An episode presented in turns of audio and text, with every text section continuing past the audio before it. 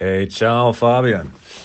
Du, ich habe gerade mit, ähm, mit einem Arzt, mit dem ich früher zusammengearbeitet habe, ähm, kurz über Patienten gesprochen, sowas wie die, ja, unsere besten Erfolgsstories sozusagen. Und da sind wir über einen Patienten gestoßen.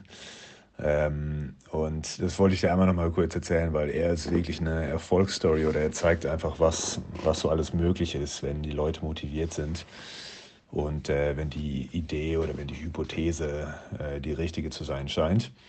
Und, alright, baby, listen to this. Also, äh, der Patient heißt äh, Michi und ähm, es ist äh, ein junger Kerl, der ist ungefähr 30 Jahre alt, ist äh, IT, schafft im Büro und ähm, seit sechs Jahren hat er eine Epikondylopathie, Ellenbogenschmerzen auf beiden Seiten. Es hat auf der einen Seite angefangen, aber hatte sich dann ausgeweitet letztendlich auf beide Seiten. Und ähm, er kann dann einfach, sein Arbeitstag ist dann relativ beschränkt, also die Aktivitäten, die er quasi machen kann und die Sportarten sind relativ beschränkt äh, durch diese Schmerzen an den Ellenbogen. Also er muss dann quasi Pause machen, muss zwischendurch immer wieder dehnen, damit es einigermaßen okay ist für ihn. Und äh, er kann halt nicht den ganzen Tag an der Tastatur sitzen und äh, darauf wild rumkloppen beispielsweise.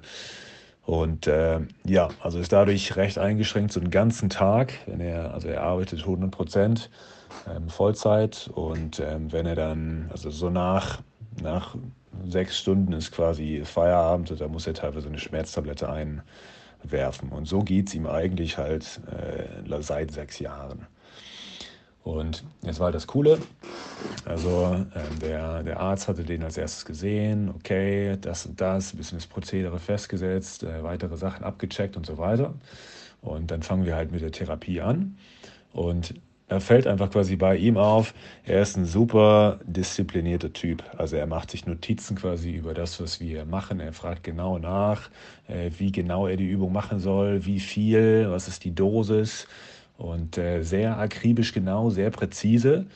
Und äh, so präzise Angaben gebe ich ihm dann halt auch. Und es ist quasi wirklich einfach eine Beratung. Also ich zeige ihm vielleicht eine Übung und dann berate ich ihn einfach, wie er das quasi zu Hause umsetzen kann. Und er ist top motiviert und macht mit. Und das Resultat war dann, fand ich schon relativ beeindruckend. Also nach den ersten drei Monaten kam er dann an. Und äh, also wir hatten jetzt einfach so angefangen, ähm, also Epikondylopathie auf beiden Seiten war letztendlich quasi das Problem. Und äh, wir hatten erst quasi bei der Schulter angefangen. Also so grob habe ich mir gedacht, so okay, Ellenbogenprobleme, sowas wie Epikondylopathie. Also sagen wir mal zu 80 Prozent kommt das so primär von der Schulter. Und äh, dann fangen wir erstmal da an, die ordentlich zu trainieren, korrigieren mal so ein bisschen die Haltung, wie er da im Büro sitzt und so weiter und äh, weiten das mal so ein bisschen aus, machen noch ein paar Dehnübungen, ein paar Kräftigungsübungen oben, dass es sich immer wieder aktivieren soll und so weiter. Und dann nach den drei Monaten ist schon quasi 50 Prozent der Beschwerden ist schon weg. Also schon mal ein massiver Erfolg quasi eigentlich für das, was man normalerweise erwarten würde. Und ähm, nach sechs Monaten, nach neun Monaten ist das Thema dann quasi fast schon erledigt. Also wir haben so ein paar äh, Justierungen quasi da einfach noch gemacht. Es war wahnsinnig, also es war wirklich kein Hexenwerk. Ähm, aber hauptsächlich habe ich ihn oben trainieren lassen und man hatte dann auch immer gesehen, dass er quasi mehr Muskeln aufbaut und das besser steuern kann und so weiter. Also wir hatten halt äh, ja, viel aerobes Ausdauertraining gemacht, auch für die Halswirbelsäule, teilweise noch Ansteuerungsübungen, auch Brustwirbelsäule letztendlich später dann.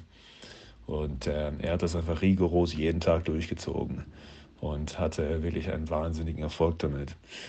Und ja, der Arzt und ich haben, wirklich, haben ihn wirklich gefeiert, weil er hat das Eisern durchgezogen und hat deswegen quasi auch echt eine, erzählt oder er gehört dann zu unseren größten Erfolgsstories.